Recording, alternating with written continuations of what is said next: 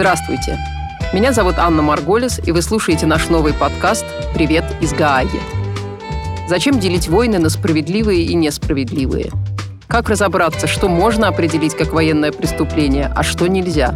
Что такое международное гуманитарное право?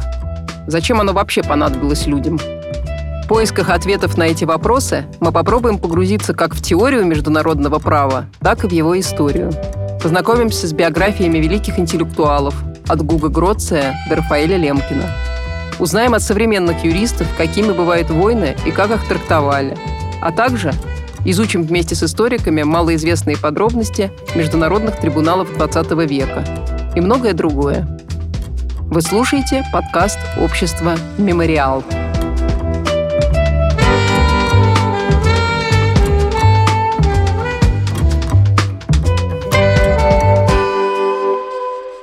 Вот что приходит в голову, когда вы слышите слово «Гаага»? Наверное, для большинства людей первая ассоциация – это суд, может быть, наказание, справедливость. Да, здесь, в небольшом нидерландском городе, действуют международные судебные органы, которые уже много лет рассматривают дела военных преступников. Они используют в своей работе в том числе нормы международного гуманитарного права, то есть свода правил, которые регулируют отношения участников военных конфликтов как принимающих, так и не принимающих непосредственного участия в боевых действиях. Международное гуманитарное право — это такие правовые нормы, которые действуют в период вооруженных конфликтов. Говорит юрист Юрий Варламов. И которые определяют два основных момента. По отношению к кому или к чему можно применять силу, оружие, и как именно это можно делать. Основные цели международного гуманитарного права — это избавление от излишних страданий тех, кто в вооруженном конфликте непосредственного участия не принимает. Это защита наиболее охраняемых категорий населения или исторических культурных ценностей. И также это минимизация жертв и последствий конфликта среди тех, кто участвует в противостоянии. Проще говоря, международное гуманитарное право – это способ отрегулировать самую дикую и неподконтрольную сферу человеческой жизни – войну. Для этого люди согласились об общих нормах и способе наказания за их нарушение. Как представителям десятков культур удалось установить эти правила? Как возникла идея Международного уголовного суда? Чтобы ответить на эти вопросы, нам нужно совершить путешествие почти в пять веков назад – или же просто переместиться всего на 8 километров южнее.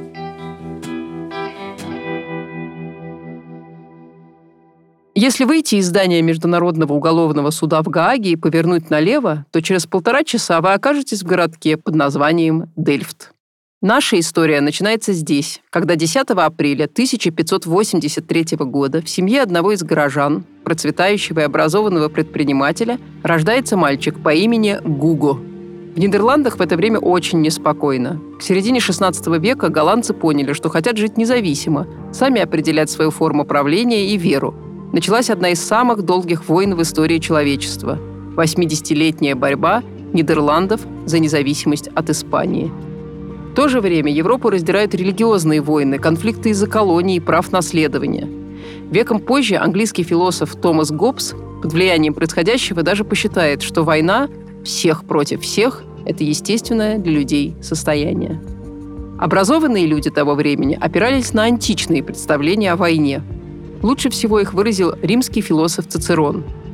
«Когда гремит оружие, законы молчат».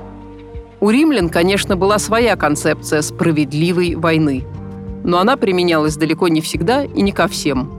Римские идеи дополнили христианские мыслители от святого Августина до Фомы Аквинского – но к XVI веку вся дискуссия свернулась до права законно властвующего монарха.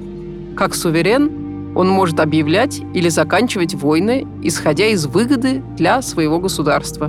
И его решения будут справедливыми. Если мы посмотрим на древние общества, в них тоже существовали правила ведения войны. Вопрос в том, что эти правила не были универсально применимы. В Древней Греции существовали свои правила цивилизованных войн. В том числе правила обращения с ранеными, военнопленными. Но проблема в том, что они применялись только по отношению к тем, кого считали людьми. А это в первую очередь граждане греческих полисов. Если мы ведем войну против варваров, эта война может вестись любыми средствами, потому что варвары — это неполноценные люди. Аналогичным образом и в средние века существовали правила ведения конфликта, правила обращения с военнопленными рыцарями, например. Но при этом эти правила применяются только по отношению к христианскому населению. Если вы сражаетесь с иноверцами, вы можете делать что угодно. Не совсем верно говорить, что правовых норм, которые регулируют войну, не было. Правильнее было бы говорить о том, что они не были универсальными. Универсальными они стали после изменения в отношениях людей друг с другом, после развития гуманистической идеологии и понимания общей ценности любой человеческой жизни, возникновения такого универсального человечества, и тогда же появляются и универсальные правила ведения войны, которые применимы ко всем без исключения, а не только к каким-то отдельным категориям. Ко времени рождения Гуга де Груота война остается той частью жизни, которые не регулируют никакие письменные законы. Страны воюют, исходя из собственных представлений о справедливости, а течение и результат войны признают проявлением божественной воли. Но в Нидерландах, несмотря на затягивающуюся войну с Испанией, процветает торговля, растет уровень образования, устанавливается республиканская форма власти и спорят представители разных религиозных течений. Отец Гуга участвует в политической жизни страны и готовит к такой судьбе своего сына – с раннего детства он учит его читать на латыни, а в шестилетнем возрасте отправляет в школу. Гуга оказывается очень талантливым ребенком. Он начинает писать стихи, а свое имя меняет на латинский манер. И теперь он известен как Гуго Гроций. В 11 лет Гроций поступает в Лейденский университет, главный интеллектуальный центр молодого государства. Отец отправляет Гуга изучать закон, чтобы освоить сферу, благодаря которой можно будет хорошо зарабатывать. Пока Гуга растет, война подходит все ближе к родному городу. Испанцы захватывают Антверпен, и голландское общество ищет способы отстоять свою независимость.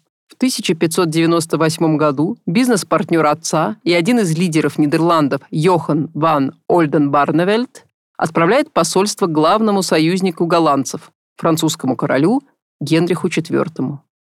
Тот хочет заключить с Испанией перемирие, а посольству нужно уговорить короля этого не делать. Посольство также берут 15-летнего студента Гуго Гроция, который уже известен в голландском обществе благодаря своим стихам. В итоге посольство заканчивается неудачно. Но Гроци успевает познакомиться с французским королем и защитить степень доктора в Орлеанском университете. По легенде, после общения с Гуго Генрих IV даже воскликнул «Полюбуйтесь на чудо Голландии». По возвращению на родину он продолжает писать стихи и занимается академической работой. Но очень скоро экономическое положение семьи ухудшается и вынуждает Гугу зарабатывать самостоятельно. В 1600 году он переезжает в Гаагу и начинает работать адвокатом. Первый случай, когда Гроций рассуждает об общих правилах ведения войны, датируется 1603 годом. Нидерландский флот захватывает португальское судно, нагруженное дорогим колониальным товаром, китайским фарфором. Голландская Ост-Индская компания не хочет возмещать португальцам ущерб и просит Гроция обосновать военную добычу. Гроция подходит к задаче серьезно и к 1606 году пишет трактат «Закон о добыче», где доказывает, что на момент кражи страны находились в состоянии войны. Голландцы воевали с Испанией, а португальцы были испанскими подданными. Гроций доказывает, что право на добычу это одно из неотложных правил справедливой войны. Народы, которые считают себя оскорбленными или урезанными в правах, требуют возмещения убытков. Сейчас бы мы это назвали международным правом.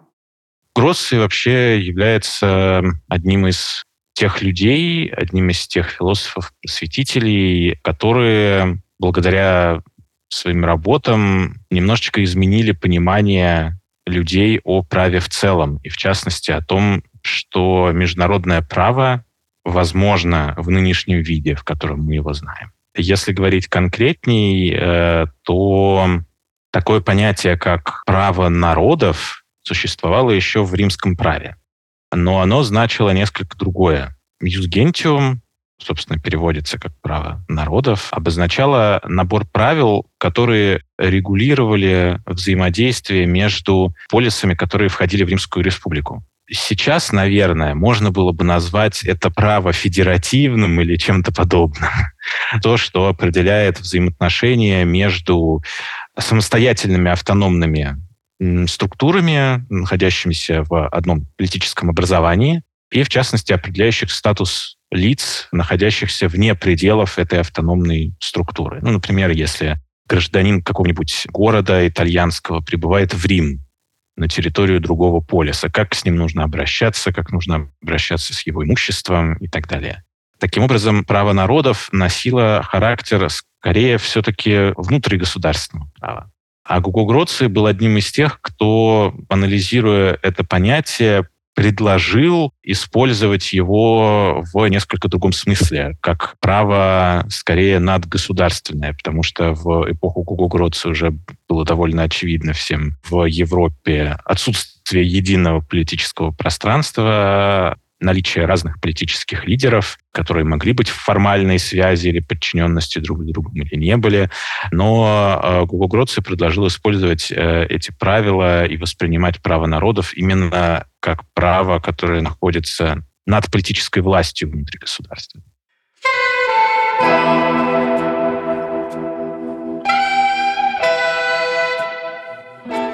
1609 году голландское правительство понимает, что вести изнурительную войну с Испанией больше невозможно.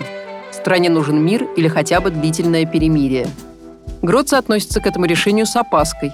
Он боится, что за время отдыха Испания соберет силы, а Нидерланды, наоборот, ослабнут от внутренних противоречий. Но он оказывается в меньшинстве. Правительство Нидерландов все же заключает с Испанией мир, который продлится 12 лет – а опасения Гроция по поводу внутренних конфликтов сбываются. В стране разгорается религиозная борьба, конфликт между двумя течениями протестантизма – армянианством и гоморизмом. Не будем вдаваться в детали теологического спора, но для голландского государства это был также вопрос о власти. Один из видных аристократов, ставших на сторону гомористов, в 1618 году приказывает арестовать Ван Олденбарневельта и Гроция. Покровителя Гроция казнят в Гааге – а самого философа приговаривают к пожизненному заключению в крепости Лувестейн. В это же время в Европе разгорается самый разрушительный конфликт эпохи – 30-летняя война. Сидящего в тюрьме Гротца эти события заставляют задуматься о том, а почему, собственно, европейские народы постоянно воюют и как это остановить. Были, конечно, разные предпосылки для этого. Наверное, одной из основных э, являются религиозные войны. Потому что в мире средневекового человека э, Европа представляет собой единое политическое пространство. Да, разумеется, там могут спорить за власть император и папа. Да, разумеется, какой-нибудь король может выходить из подчинения, но формально это все общий христианский мир, э, в котором нету как такового автономного государства, суверенного государства. В свою очередь, возникновение религиозных войн, оно эту концепцию мира немножечко разрушает. Потому что, например, протестантские государственные лидеры, они, очевидно, выбивались из этих общих рамок. И, конечно, людям нужно было переосмысливать концепцию того мира, где они живут, и тех политических образований, в которых они живут. И, безусловно, наверное, религиозные войны стали одним из важнейших факторов для формирования современных суверенных государств, так как мы их знаем сейчас. И, конечно же, они стали и основой для переосмысления права, в том числе, по которому эти становящиеся суверенными государства должны друг с другом взаимодействовать. Постепенно эти правила становятся все э, более и более обширными, подробными, формальными.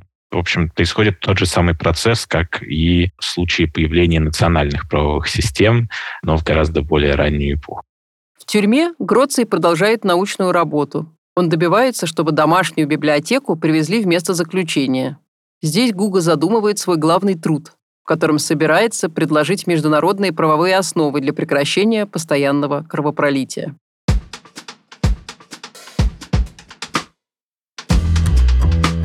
1621 году ему удается чудесным образом сбежать из заключения.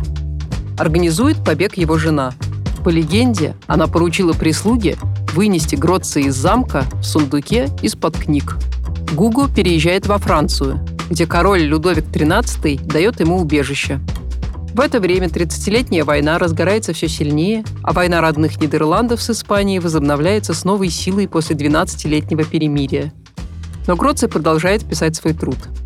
И в 1625 году он публикует его – в трактате о праве войны и мира есть три книги, которые касаются таких проблем, как само определение войны, что это такое, какая война является справедливой, а какая война не является справедливой, какие могут быть причины для начала справедливых войн и какими нормами нужно руководствоваться в процессе самого конфликта и в процессе завершения конфликта. Современные юристы, наверное, назвали бы эти размышления такими терминами, как «use et bellum», «use in bello», «use post bellum». «Use et bellum» — это э, право на начало войны, право, которое регулирует начало войны, Use in bello — это право во время войны, и Use post bellum — это право, которое регулирует окончание. Гуга не отстаивает чисто пацифистские позиции. Наоборот, Гроций считает, что войны в человеческом обществе неизбежны. Полностью избавиться от них мы не можем. Но нужно поставить боевые действия в рамки определенных правил, чтобы сделать их менее протяженными и разрушительными. Для Гроца это в первую очередь моральные рамки. Ключевой концепцией для него становится так называемая «справедливая война», то есть те случаи, когда насилие оправдано. И первым делом Гроций рассматривает адекватные, на его взгляд, причины для начала такой войны. Для Гуго Гроция такими причинами для начала справедливой войны были самооборона, в общем-то, единственная из причин, которая сохранилась до настоящего времени, но сейчас она так определяется, что начать войну из-за самообороны крайне проблематично. Ее можно продолжить, можно вести э, боевые действия. А во времена Гугогродца самооборона носила более широкий характер. Возмещение убытков и наказание. Он довольно подробно анализирует это в своем трактате. Для тех, кому интересно, можно почитать поподробней. И нужно признать, что все причины, которые он описывает, действительно используются вплоть до середины 20 века как вполне оправданные для начала вооруженных конфликтов.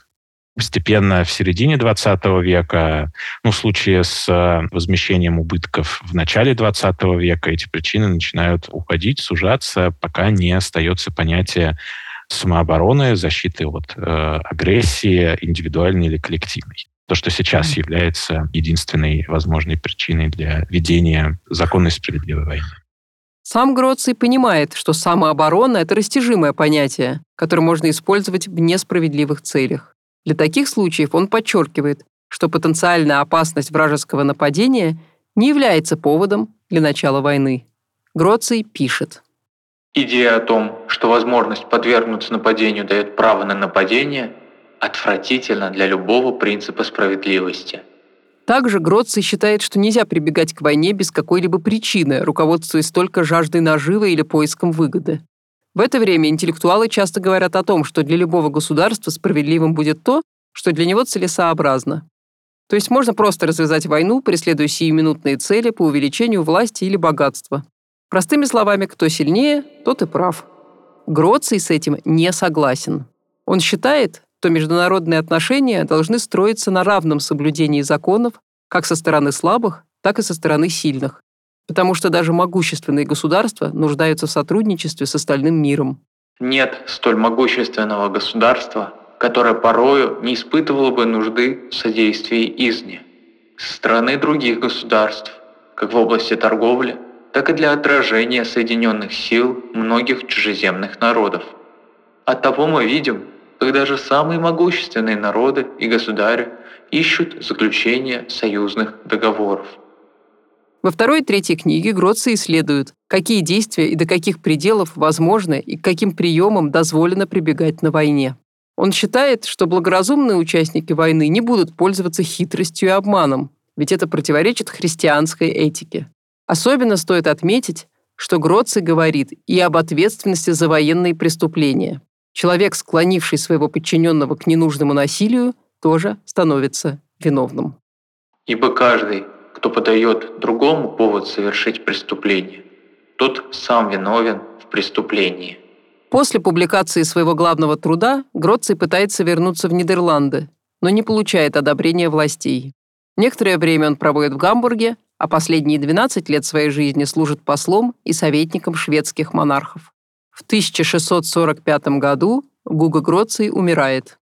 Он не доживет до окончания 30-летней и 80-летней войн всего три года. В последующие века его трактаты пересдают десятки раз, а интеллектуалы из поколения в поколение – по всему миру читают его работу.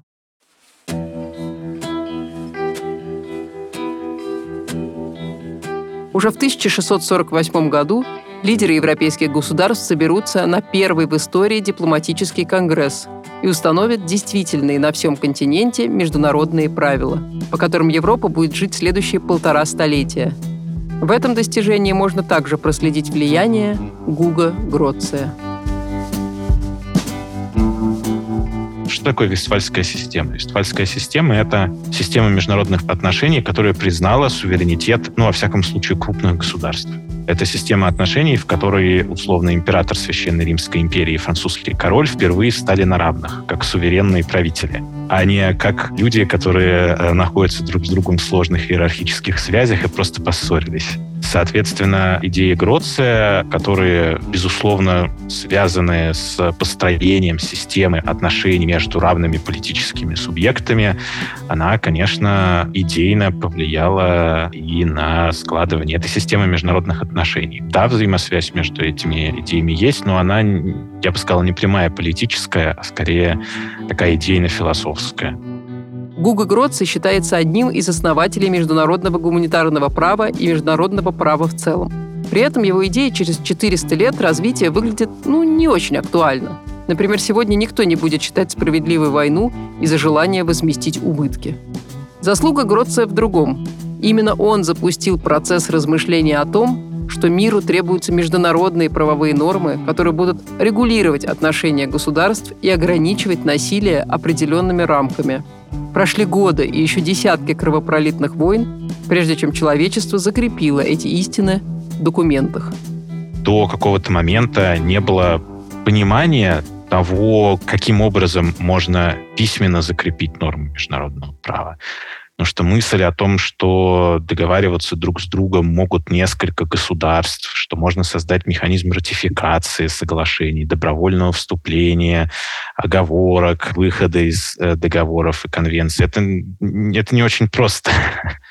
Но когда система международных отношений усложняется, когда появляются все новые и новые обычаи, более конкретные, применимые, например, в отдельных регионах, во взаимоотношениях между государствами, то постепенно становится понятно, что невозможно это все структурировать в виде каких-то практик, в виде устного интеллектуального предания такого. Нужно это более подробно и более формально прописывать. И во второй половине XIX века как раз э, начинают появляться одна за другой первые конвенции э, во всех областях, что международное гуманитарное право, что дипломатическое право, что морское право, они все начинают письменно развиваться именно в этот период до Первой мировой войны это все были скорее какие-то отдельные разрозненные тексты, и только по окончанию Первой мировой войны это все начинает складываться в более-менее единую формальную систему с возникновением Лиги наций, конечно, как первой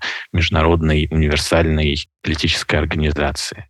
В трактате о праве войны и мира Гуга Гроций рассмотрел не только способы предотвратить ненужное насилие, но и способы наказать тех, кто это насилие плодит.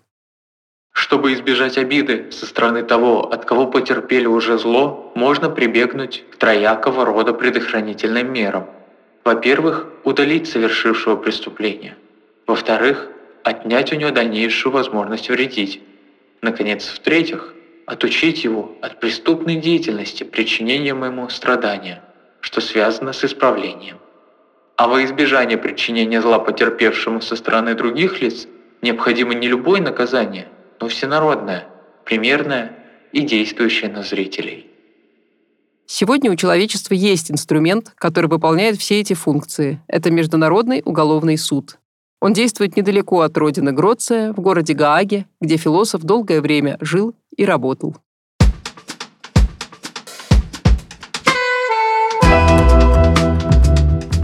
Вы слушали подкаст «Общество Мемориал». Привет из Гааги.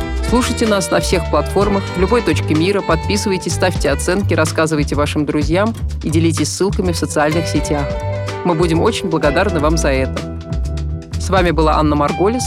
Над подкастом работали сценарий Иван Корнеев, редактор Арен Ванян, обложка Лили Матвеева, звукорежиссер Арсений Зинуков. Мы благодарим за консультации и советы Юрия Варламова и Алексея Макарова. И, конечно, мы очень признательны за помощь нашим волонтерам. До встречи!